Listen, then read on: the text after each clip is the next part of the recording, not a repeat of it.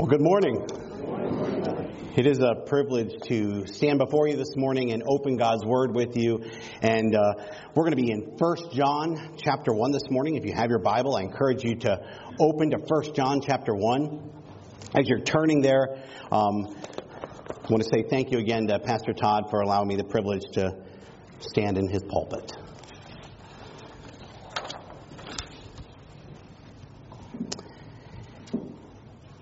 As you're turning to 1 John, I just want to get your thoughts thinking a little bit about where John's going to head with this passage. And this morning, as we do that, I, I want you to think for a moment of something that you thought of in your life that would be amazing. We just come off the Christmas season where oftentimes you anticipate, you know, grand events, family gatherings. Maybe, maybe for some of you it's gifts that you're giving or getting. And I think at this time of year, anticipation is a part of our lives. And we anticipate things that are coming. And oftentimes when they come, we're, we're excited and we're thrilled at those moments. Sometimes we may be a little disappointed. you know, I don't know if you've ever anticipated something so much, and when it actually got there, you're like, oh, it wasn't what I thought it was going to be. you know, it's kind of like cotton candy. For those of you who have ever eaten cotton candy, it looks amazing. You get excited. You're given this big thing of cotton candy. You put it in your mouth and it disappears. it just melts away and it's gone. So you eat more and more. and then eventually you get sick. So some things in life that we anticipate are satisfying. But many things in life that we strive for, that we long for, that we strive after, disappoint us only to leave us empty in the end. John is writing this letter. Uh, he's writing it to the churches in the area. And I want to, before we read this, I want you to understand who he's writing it to and why. He's writing this passage of scripture to churches that had false teachers in them, false prophets that had risen up and were actually denying things that were true about Jesus Christ himself. What was happening in those churches? Well, first of all, they denied that Jesus Christ was the Son of God. In the churches of the area, they were seeing this continually to the point where they said, not only is Jesus not the Son of God, we're perfect men without sin. Really? This was going on in the church. It was this, it was this unreal system that how could the church so quickly become a part of false teaching? But it was happening. Not only did they do that, you would think, well, if they thought so highly of themselves that they were without sin, they must have been pretty pious people. Well, actually, quite the opposite is true. They actually then said that sin has no part of their life, so morality plummeted, and they became very immoral people. The leaders of the churches, immoral, claiming to be without sin. It sounds like they were living in a fantasy world. Sounds like leaders in our world today that live in a fantasy world. And you know, the truth is, it happened then, and it happened in the church. John wrote, and he wanted to proclaim to them who Jesus Christ was and where they needed to be as leaders in the church. For us today, this same truth can be there. Our desires for Jesus Christ can be that of John, the beloved disciple, and it can also come alive for us. Read with me 1 John chapter 1 that which was from the beginning, which we have heard, which we have seen with our eyes, which we have looked upon and touched with our hands concerning the word of life. The life was made manifest, and we have seen it, and testified to it, and proclaimed to you the eternal life which was with the Father and made manifest to us. That which we have seen and heard, we proclaim to you, so that you too may have fellowship with us. And indeed, our fellowship is with the Father and His Son, Christ Jesus. We are writing these things to you that our joy may be complete. As we look at this passage, uh, these first few verses, as we look at them together, John jumps right in to proclaiming who this Jesus is. He says, This Jesus that you say did not exist or was not the Son of God, he says, I want you to know something about him. It was him which was from the beginning. From the beginning of Jesus' life, he was born in a manger. We just came off of Christmas, and we have these wonderful stories. And, and I am thankful that um, North Annville Bible Church is a church that has pastors that take the Word of God and preach it. They don't use they don't use Newsweek or Time Magazine or uh, magazines don't exist anymore. I guess I'm getting okay. They don't use whatever's on their internet or on their phone. They they use the Word of God, and and that's important. And, and John starts right out by saying, saying that which was from the beginning. And he says this gospel, this Jesus Christ, from the beginning of his life, from the time he was born in a manger until he started his earthly ministry, died on the cross, rose again, that was which from the beginning of his ministry is true. And he says, it's so true, I want you to know something. He says, look at what he says in here. He says, we have heard him. We have seen him. We have looked upon him and touched him with our hands concerning the word of life. He's saying this Jesus, that you're denying his existence or his sovereignty, that his, his holiness before God, he says he is the Son of God. I've seen him. I've walked with him. I've touched him. He is real. It's a reality that comes out. Now, I don't know about you, but, you know, many times as I, I, I find it interesting that that people will talk about Jesus and they'll say, well, well, who is Jesus? And they'll talk about Jesus as a babe in a manger. Well, who is Jesus? And they'll talk about Jesus as, as this man who died on the cross for our sins, which is true. And all those things are very important to us. Who is Jesus? He's my Savior. He's my Lord. He's my King. Do you know him? John knew Jesus. When he was, when it was challenged and he was challenged with, hey, who is this Jesus? He said, he's my Jesus. I've seen him. I've heard him. I've touched with him. I've walked with him. And why was this so important? Why was this so important for John, for people to know this? Because John had found something that these people hadn't. They were searching for satisfaction. They were satisfaction. They were looking for joy that would complete them. But they weren't finding it. They were making up stuff. They were coming up with their own ideas. And what ultimately happened was they were living empty lives. When John wrote this, we can see right here in these scriptures that his desire was people would understand who Jesus was so that he could transform their lives. The title of my message today is Keep Walking. And, and the reason I chose that title is because I think it's important that we understand that there is a process for us that we go through when we know Jesus, when we know our King, and when we grow in Him. And John's going to go through some of those steps here. In verses 1 through 4 that we just read, he says, I want you to know the King, this King Jesus. Look at verses 1 and 2 again. That which was from the beginning, which we have heard which we have seen with our eyes, which we have looked upon and touched with our hands concerning the word of life. This life was made manifest. We have seen it, testified to it, and proclaimed to you the eternal life, which was with the Father and made manifest. Made manifest. I, I think of that word. It, it's.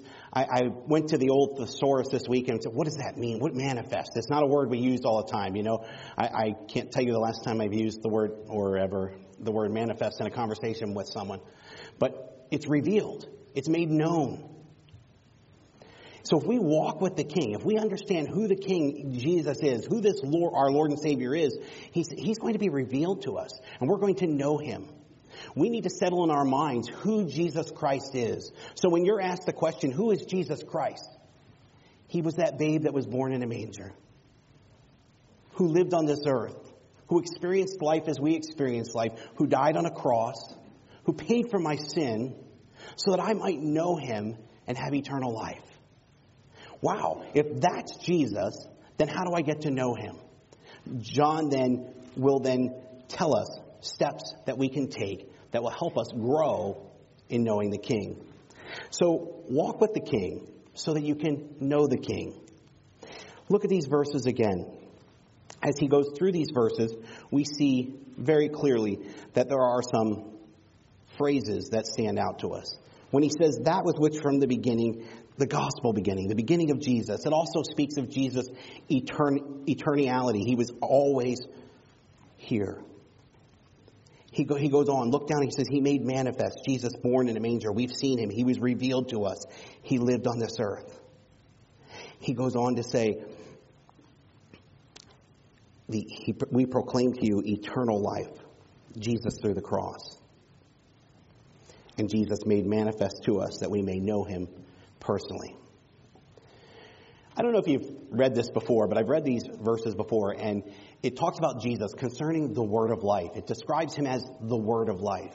Now, when we think of words, we know that words are used to communicate with one another. It's how we talk to each other. It's how we, you know, get information from me to you this morning are with words. And it's how you communicate with those in your lives. Words. Jesus was the word of life given from the Father to us. It was God's way of communicating His love, His plans and purposes for us. So He is defined as the word of life. For us, Jesus was God revealing His plans and purposes through His Son.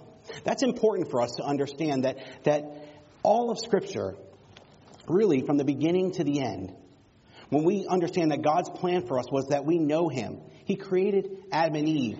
And what does the Bible tell us? That He walked with them in the garden. You know, He walked with them. He spent time with them so that they might know the Father, that they might know Him. Throughout Scripture, we see God's plan to draw His people, those who would follow after Him, back into His presence so that they might know Him. What's the ultimate goal of our salvation? The ultimate plan and purpose is to restore us to pay for sin so that we can know God. So we must deal with these things. And we must understand who the Word of life is. So in these first few verses here, the first four verses, we're seeing that John wanted us to know who Jesus Christ was. So that when we walk with the King, we know the King. When we walk with the King, we know the King. This is my Jesus. This is who he is.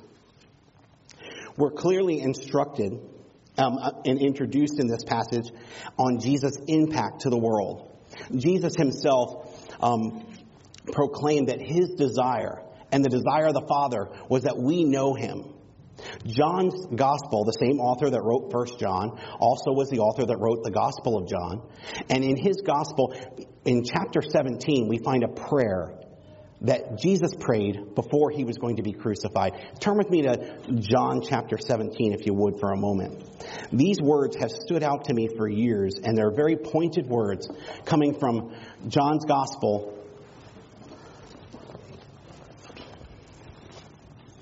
And as Jesus prays, he spoke these words in verse 1. He lifted his eyes to heaven, and he said, Father, the hour has come. Glorify your Son that the Son may glorify you, since you have given him authority over all flesh, to give eternal life to, who, to all whom you have given him. In verse 3, and this is eternal life, that they may know you, the only true God, and Jesus Christ, whom you have sent. That they may know you, the only true God. See, the plan and purpose all along when Jesus came to this earth and he was to die on that cross and he was to give his life for our sins wasn't just so God could say, There, my love for my people has been shown through my son. That was true and that still is true. But it was also to restore us into a relationship that we would know the King. So walk with the King, spend time in his word, identify who Jesus is through his word, and then you'll know the King. That's my encouragement to you to, this morning is that coming to North Annville Bible Church has been encouraging for me because week after week the Word of God is opened and truth is proclaimed. Um, I'm pretty particular about listening to the Word of God being preached. And for me, I've heard good things here at this church. I'm not here to pat Pastor Todd on the back or anyone else here, but I'm here to say that it's important that we stay true to the Word of God. And that's what John was setting straight in his letter in 1 John. He was writing to these churches. He goes, We need to set some things straight. This is who Jesus is. You need to know him, so walk with him so you can know him. Get in his word so that you can know him. In John's gospel, also in chapter 15, is that passage where John writes about abiding in Christ. He, he talks about the vine and the branches where he says, apart from me, you can't know me. And in those verses, he says, I want you to abide in me. The whole theme of that is abiding in Christ. So the same author that wrote First John wrote John 17, wrote John 15, and he's saying, I want you to abide in Christ. I want you to know me, spend time with me. You know, when you get married, the purpose of that marriage isn't that, okay, hey, this is a great marriage contract. Let's, I'll live in California, you live in, you, I, that's not a marriage. The marriage, marriage is to, to know one another, to join together.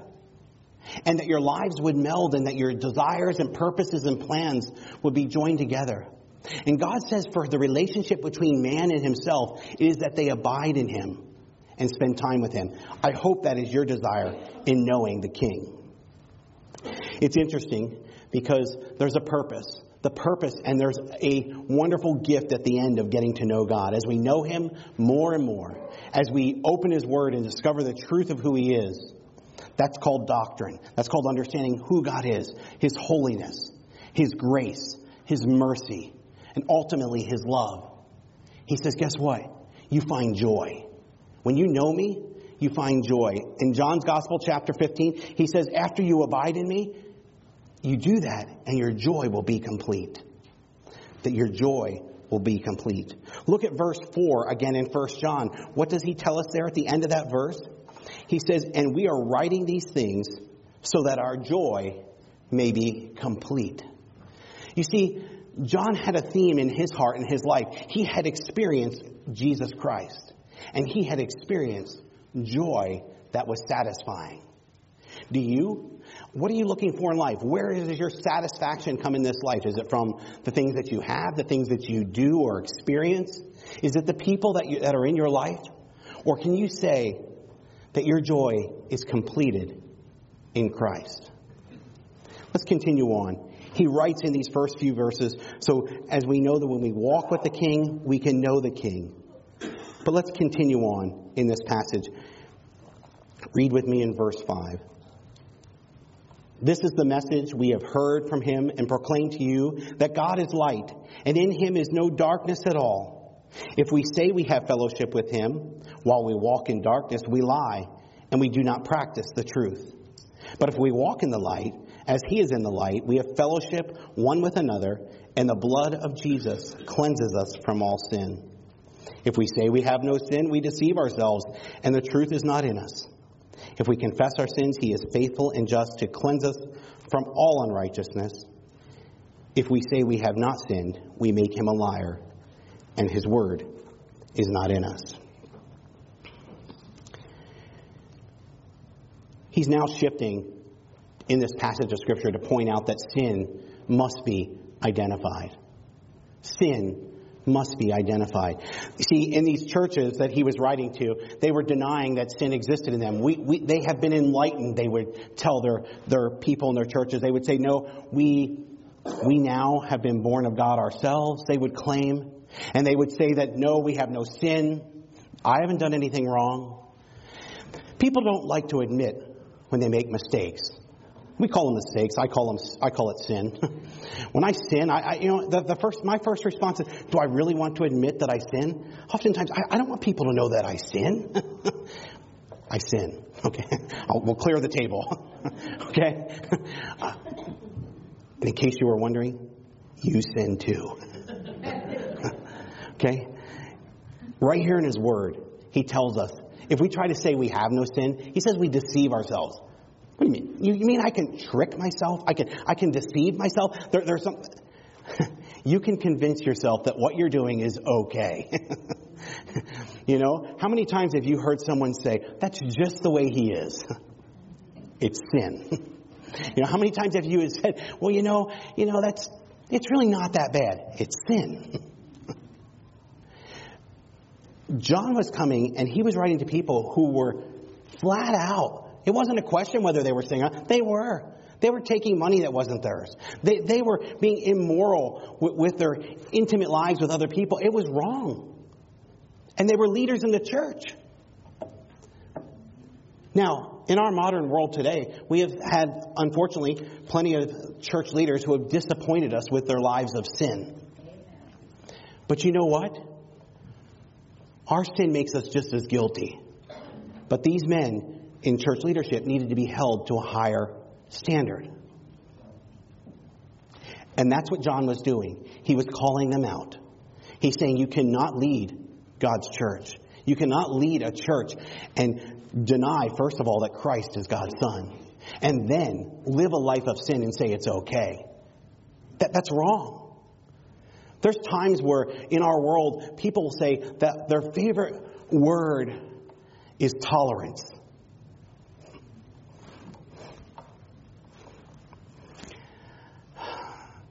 Sin must be paid for.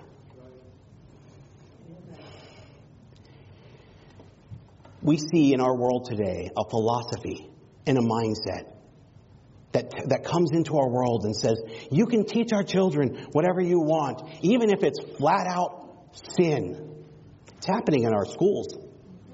It's happening in our communities.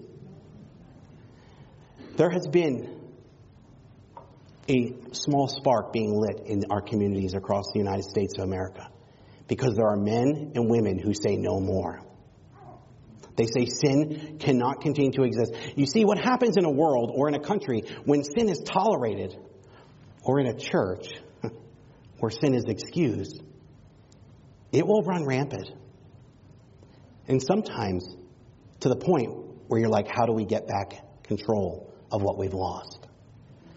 John wrote this gospel, he wrote the gospel, John, but he wrote this letter, and he was saying right in this letter that we need to understand some things that are true. First of all, Jesus Christ is God's Son. I, have seen him, I've touched him, he is real. So let's let's not that's not arguable anymore. We know who he is. Second of all, we sin. Myself, you do, and we need to deal with sin. Look what he tells us to do with sin. Back in these verses, he says in verse 5 This is the message we have heard from him, Jesus Christ, proclaimed to you, you messed up people, including us. God is light, and in God is no darkness at all. So guess what? They're saying you're claiming to be a son of God, you're claiming to be perfect, but you're walking in darkness. Darkness in God's word is another synonym for evil or sin. So anytime you read the word darkness in your Bible, you can understand that it is for evil or sin. So he says, you cannot walk in darkness and claim to be walking with God. If you want to walk with the king, you need to say no to sin. If you say you're walking with the king, you need to say no to sin. He goes on to say, if we say we have fellowship with him while we walk in darkness, we lie and do not practice the truth. You see, we need to in our world, whether it's in our churches, in our schools, in our families, we need to tell people that sin is wrong. You can't say it's okay. You can't say it's the way they are. You can't say it's not that bad. You can't say, well, I don't want to cause trouble. Cause trouble, sin is sin. don't let it be in your family. Don't let it be in your church, in your schools. Don't let it be in your heart. You see, the heart is where it starts. People are like, I'd love to see a revival in my country, in my world. I'd love to see things happen in my neighborhood and with my family. It starts with your heart. It starts with you looking at your heart. Are you walking with the King? Or do you, do you, do you claim that He is who He says He is? Then you know the King. Are you dealing with sin in your life? Do you look at yourself personally? It starts here. It starts when I look in that mirror and, and I say, Tim, are you dealing with that sin? You know? Verse 7 But if we walk in the light, as he, Jesus, is in the light, we have fellowship with one another, and the blood of Jesus cleanses us from all sin. If we walk in the light, as he is in the light, we have fellowship with one another. There's a lot in this little verse here. Fellowship with one another. Walk in the light. We come to church to be among other believers, to be encouraged, to hear the word of God, to be challenged, to, to grow, and to build in one another. What's interesting, I find in the word in churches, is that we often come to church and the word fellowship among believers is our common word we say for how we interact with one another in churches, right? Well, I'm not sure what comes to your mind when you hear the word fellowship in a church. Anybody have any thoughts? Food, right? you all knew it. you just didn't want to admit it because it's New Year's Eve and tomorrow you get on the scale and have to say, okay, things got to change. but you know what? Food. You, do you have, is our hall downstairs called Fellowship Hall? almost every church calls it fellowship hall. You know, and what's usually attached to it? A kitchen. Oh, Christians. we need help. There is fellowship that God has given us. There is a bond among believers. And, and, it goes much deeper than food and much more satisfying than food and has better effects than eating all that food. But boy, do we love food. Let's look at the truth and not deny it this morning. if you would, flip in your Bibles with me to another letter that was written by Paul, Colossians chapter 3. And let's look at some of this amazing insight. He briefly speaks about the fellowship here, and I, and I really think it's important that we understand the fellowship of the saints. Colossians chapter 3, verse 12. Put on then, as God's chosen ones, holy and beloved, compassionate hearts, kindness, humility, meekness, patience. Bear with one another. And if one has a complaint against another, forgive each other, as the Lord has forgiven you. So also must you forgive. And above all these, put on love, which binds everything together in perfect harmony. And let the peace of Christ rule in your hearts, to which indeed you were called in one body. Be thankful. Let the word of Christ dwell in you richly, teaching, admonishing one another in all wisdom, singing psalms and hymns and spiritual songs with thanksgiving in your hearts to God. Here's, here's a, some ingredients to fellowship of the saints. So, it's, it's, it does include pie, I think, and maybe some, maybe a good cup of coffee, but, but fellowship, he makes a list here. Believers, what we are to be, how we are to be encouraging one another. And the benefit of gathering as the saints of God is that we will have compassionate hearts. We will express kindness. We will humble ourselves between one another. Humility needs to be practiced. We will be meek, thinking of ourselves not more than we should, and we need to be patient with one another. We need to bear with one another. Some of us can be difficult in the church. You've probably never met anyone like that, but there, are, there can be some challenging people. Christians aren't perfect, no matter what those church leaders thought they were. We need to forgive one another. Sometimes someone will hurt you in a church. Shocker. But it can happen. Forgive them. But above all, his theme in Colossians was believers, the fellowship of the saint, the, the, the weaving thread through it all is love. Love that comes from the Father that should be seen with us. So, I don't know about you, but when you think about shaking hands on a Sunday morning, sometimes that might feel awkward to you. You might be like, I don't want to shake hands with somebody. They might ask me a question or want to, you know. Do you genuinely care about believers, the children of God? It's more than a handshake. It's more than going down and grabbing cookies or making sure that you have, you know, a cup of coffee. It's sitting down and sharing your heart with one another. So in that verse, he gives that brief moment where he says, sin interrupts fellowship. But if we walk in the light, we have fellowship with one another. You see, it's important for us to have our hearts in check. Not only that we are walking with the King, but that we can also have fellowship with the saints. So that's important for us in this verse. So, we have fellowship with one another, and the blood of Christ cleanses us from all sin. Now you might be thinking, what do I do with my sin? So, so I'm struggling. Say, may I have a struggle. Maybe it's, maybe it's I, I have this problem and I covet my neighbor's house, my neighbor's truck, my neighbor's wife. What, what is it that you struggle with? Maybe I struggle with, with gossiping. As soon as they get juicy news, I got to report it to 15 people before I'm satisfied. you know, what, what is that issue of sin? Maybe it's greed. You know, the, the, the Bible doesn't, doesn't have a short list of what sin is, but, it, but he makes it very clear to us. In Jesus, if you would read John's gospel, he writes many parables who, and, and he speaks many truths to us about where a man's heart should be. Read Matthew chapter 5 and Matthew's gospel and find out that he says, you know, you may think this, but God thinks this. Do you know what? God has a high standard for us. He expects us to live by that. You know, James write in his letter in God's Word. God's Word is full of direction for us. Don't let your heart, don't, it's not words only. Your life needs to live a certain way. Deal with sin.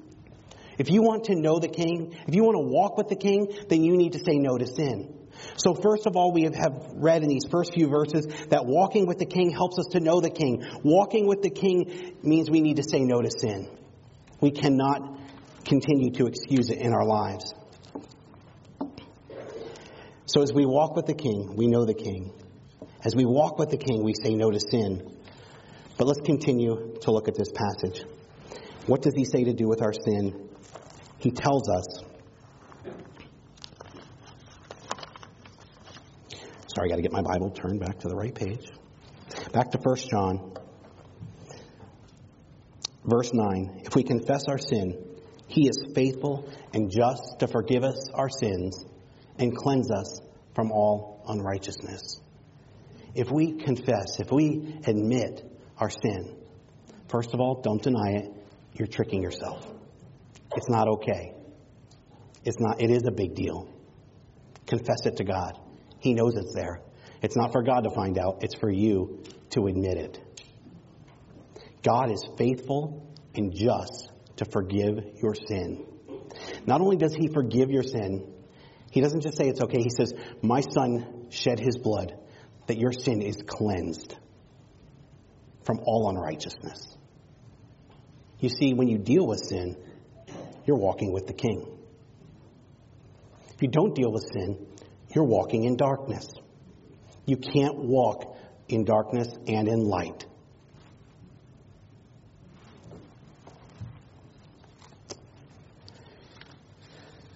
This is a powerful scripture that a lot of people don't like to apply to their life. But I want to tell you right now, it changes you. And it's not a one time event, it's something I get to practice a lot in my life. and I hope you are as well, because you will be finding that your joy is complete. Now, he goes on to say in verse 10 if we say we have not sinned, we make him a liar, and his word is not in us. I think that's pretty clear. In chapter 2, he continues the whole pattern right down through here. And he kind of connects the whole, the whole chapter 1 where he's saying we need to claim who Christ is, understand who he is, we need to deal with sin, but then he says there's one, there's one final thing, and I think probably the chapter, if they would have let me pick where the chapter should have ended, it probably should have ended at, at chapter 2, verse, verse 6. That would have been a good spot. But they didn't ask me, so we're going to go with what they have here in your Bible and probably mine as well. But he goes on to say, and I want you to jump down with me. We're going to, we're, we're not going to spend time going through every verse 1 through 6. But verses 2, chapter 1, verses sorry, let me get straight here. Chapter 2, verses 1 through 4, he talks again about Christ was the payment for our sin, the propitiation. He said, Christ was our substitute. He paid for our sin. That's clear. We know that. And he says, now, there's a response for you. Once you accept this gospel message, once you accept this good news, once you accept the fact that God can transform your life because sin has been paid for and you are cleansed from all unrighteousness, verse, verses 8 and 9, then he brings us to verse 4 of chapter 2. Whoever says, I know him, but does not keep his commandments is a liar, and the truth is not in him. Whoever keeps his word, in him truly the love of God is perfected. By this we may know that we are in him. Whoever says he abides in him ought to walk in the same way which he walked. Obedience. Obedience is important to our Lord. He wants us to be faithful to him. We need to do what his word tells us to do. John opened this letter by saying, This Jesus, who was from the beginning, who we've seen, who we've heard, who we've known, we proclaim to you, he says. That's obedience, proclaiming Jesus to others. Do you, do you share Jesus in your homes? Okay, I start there, and we often talk about evangelism. Let's talk about your home. do, do you share what's going on in your homes? What's going on in your heart with you and Jesus? That helps each other grow in your house. The house, the home, is a great place to begin discipling, encouraging, and challenging one another. Then you have neighbors. Then you have coworkers, family, extended. You have strangers then too come in your life. But you know what? proclaim who Jesus is. Are you doing that? It's important. We're asked to live a certain way, to live a holy life. We ought to walk in the way that we ought to walk. We ought to confess sin. That's being faithful to God. That's what he tells us. Know God. Study his word. Right in this book, he tells us right here, verses 1 in this letter, verses 1 through 4 in chapter 1, he tells us if you want to walk with the king, you need to know who the king is. Get in God's word, study it, know it. Know who God is. Don't believe some false teacher who's saying, oh, he really wasn't God's son. Don't believe some false teacher who says his, his death on the cross really wasn't that important. It is. Know the word. Walk with the king. Know the king. Know his word. The end of that chapter, you want to know the king, deal with sin. Sin will keep you from the king. You can't walk in darkness and in light. You want to walk with the king, then you need to say no to sin. Chapter 2, he jumps right in and says, You want to know the king? Be obedient. Listen to his word. Don't just hear what it says and don't do it. Don't, don't listen and then walk away and do something different. Obey God's word. Control our mouths, control our hearts, control our desires. Don't listen to the ways of the world. Listen to the truth and the principles of God's word and live them out. Be obedient to God's word. You want to walk with the king? Know the king. You want to walk with the king? Say no to sin. You want to walk with the king? Be obedient to his word.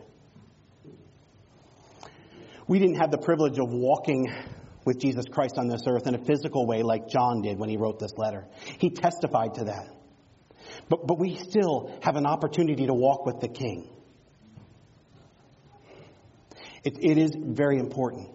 God has given us His Word, which I believe God's Word is alive and real, and it breathes life into us when we spend time in it and understand it. God tells us in His Word that we are to treasure it, that we are to we are to hold it near to us and it is valuable to us because this is the communication that God has given us in this time and in this age for us to know God. It's one of the most powerful things we hold in our hands is His Word. Do you want to know the King? Get in His Word. Do you want to know the King? Don't be like our world and pretend sin doesn't exist. Deal with it. You want to know the King? Not only know the Word, do what it says. Do what it says. Lead your wife. Lead your children. Lead your homes lead your neighbors, and lead your church that they might walk with the King. There have been two people in my life who have used that exact phrase over and over again walk with the King.